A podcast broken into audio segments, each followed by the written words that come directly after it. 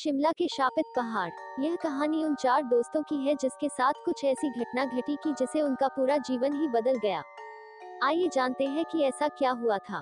मुंबई शहर की रहने वाली प्रिया शर्मा अपने दोस्तों के साथ रवि, साहिल और विजय के साथ शिमला जाने का प्लान बनाया। वो सब शिमला जाने के लिए बस में बैठ गए। कुछ ही देर में प्रिया सो गई। अचानक प्रिया की नींद खुल गई तो उसने देखा कि बस में कोई नहीं था। बस का ड्राइवर भी नहीं था। बस अपने आप ही चल रही थी। उनके सारे दोस्तों भी बस में नहीं थे। यह सब देखकर डर के मारे प्रिया ज़ोर ज़ोर से चिल्लाने लगी। अचानक उसे लगा कि कोई उसके पीछे खड़ा है। जब उसने पीछे मुड़कर देखा तो वहाँ एक स्त्री बैठी हुई थी। उस स्त्री का चेहरा जला हुआ था। ऐसा लग रहा था कि किसने उसके चेहरे पर एसिड फेंका हो। ऐसा भयंकर चेहरा देखकर प्रिया ने चिल्लाना शुरू कर दिया। बचाओ बचाओ बचाओ। और अचानक प्रिया की नींद उड़ गई। वो एकदम डरी हुई और पसीने से पूरी भीग गई थी। पास में बैठे हुए विजय ने पानी की बोतल दी और बोला, शायद तुम्हें कोई सपना देखा होगा। थोड़ी ही देर में सब शिमला पहुँच गए और एक होटल पर रात बिताने के लिए गए। दूसरे दिन वो सब साथ में मिलकर होटल के पास वाले पहाड़ पे घूमने जाने का नक्की किया। करीबन आधे घंटे में वो सब पहाड़ की सबसे ऊँची शिखर पर पहुँच गए। वहीं से नीचे देखने पर घने लीले छम पेड़ पौधे काफ़ी सुंदर दिख रहे थे।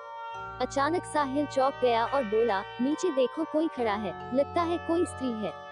विजय और रवि भी देखने लगे, लेकिन उन्हें कोई दिख नहीं रहा था। और बोले, तू पागल हो गया है। क्या इस घने जंगल में कोई स्त्री कैसे आ सकती है? तुम्हें शायद कोई भ्रम हुआ होगा। उसके बाद वह सब खुली जगह पर चले गए। रात होने वाली थी, इसलिए वह सबने पहाड़ पर ही रुकने का निर्णय किया। इसलिए उन सबने वहाँ पर ही तंबू लगाया और खाने पीने के लिए सामान बाहर निकाला। प्रिया की बैग तंबू के बाहर थी, इसलिए वह लेने के लिए बाहर गई तो वहाँ पर उसे किसी की आवाज़ सुनाई दी। प्रिया उस आवाज़ की और अपनी नज़र घूम आती है तो उन्हें सामने से कोई तीन आदमी आते हुए दिख रहे थे। उनके हाथ में धारदार हथियार देखकर प्रिया डर जाती है और दौड़ के तंबू के अंदर आ जाती है। उसने अपने दोस्तों से भी यह बात की, लेकिन कोई उसकी बातों पर विश्वास नहीं कर रहे थे। प्रिया चिल्लाकर बोली, आप सब पागल हो गए हो क्या? कोई भी मेरी बातों पर भरोसा नहीं कर रहा है। चलिए मेरे साथ बाहर, मैं आपको बताती हूँ। वो सभी बाहर आके शिखर की टोच से नीचे देखने लगते हैं। उतने में ही उन सभी को लगता है कि कोई तीन लोग उनकी ओर बढ़ रहे हैं। यह सब देखकर वो सभी डर जाते हैं और तुरंत ही अपना अपना सामान समेटने लगते हैं। और बड़े से पत्थर के पीछे जाके छुप जाते हैं। थोड़ी ही देर में वो सब ऊपर आ जाते हैं। प्रिया देख रही है कि उनके हाथ, पैर और शिर आम आदमी जैसे बिल्कुल नहीं थे। वो सब एक जगह पे बैठ जाते हैं और कुछ तांत्रिक विद्या शुरू करते हैं। उनमें से एक आदमी अपनी हाथों की उंगली को काट देता है। लेकिन अंधेरे की वजह से उन्हें कुछ भी ठीक से दिखाई नहीं देता है। अचानक उन चारों ने देखा कि एक औरत उन आदमियों के बीच में आके लेट जाती है। कोई नहीं जानता कि आखिर वो औरत वहाँ पे पहुँची कैसे।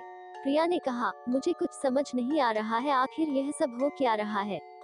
मुझे बहुत ही डर लग रहा है। एक के बाद एक वो तीनों उस औरत को सूंघने लगे। वहीं पे अचानक उस औरत ने अपनी उंगली उठाई और हमारी तरफ़ इशारा करने लगी। हम सब डर गई वो तीनों उस औरत को छोड़कर हमारी ओर बढ़ने लगे। हम सब पहाड़ी से नीचे होटल की ओर दौड़ने लगे। हमारी आवाज़ सुनकर वो तीनों हमारी ओर दौड़ने लगे। प्रिया और साहिल सबसे आगे थे और विजय और रवि उनके पीछे दौड़ रहे थे। प्रिया और साहिल होटल तक पहुँच गए लेकिन रवि और विजय का कोई पता नहीं चल रहा था। हमने होटल वालों से उनके बारे में सभी बातें के तो उन लोगों ने कहा कि उस पहाड़ पे कोई नहीं जाता है, वो पहाड़ शापित है, जो भी वहाँ जाता है वो कभी वापस नहीं आता है, आपकी किस्मत अच्छी थी कि आप अभी ज़िंदा है। लेकिन हमारे दोस्त रवि और विजय कभी भी वापस लौट के नहीं आए। हमने उन्हें ढूँढने का बहुत ही कोशिश की, पुलिस कंप्लेन भी करवाई लेकिन कोई फ़र्क नहीं पड़ा। दोस्तों, अगर आपको मेरी यह कहानी शिमला के शापित पहाड़ पसंद आए हो तो शेयर ज़रूर करना।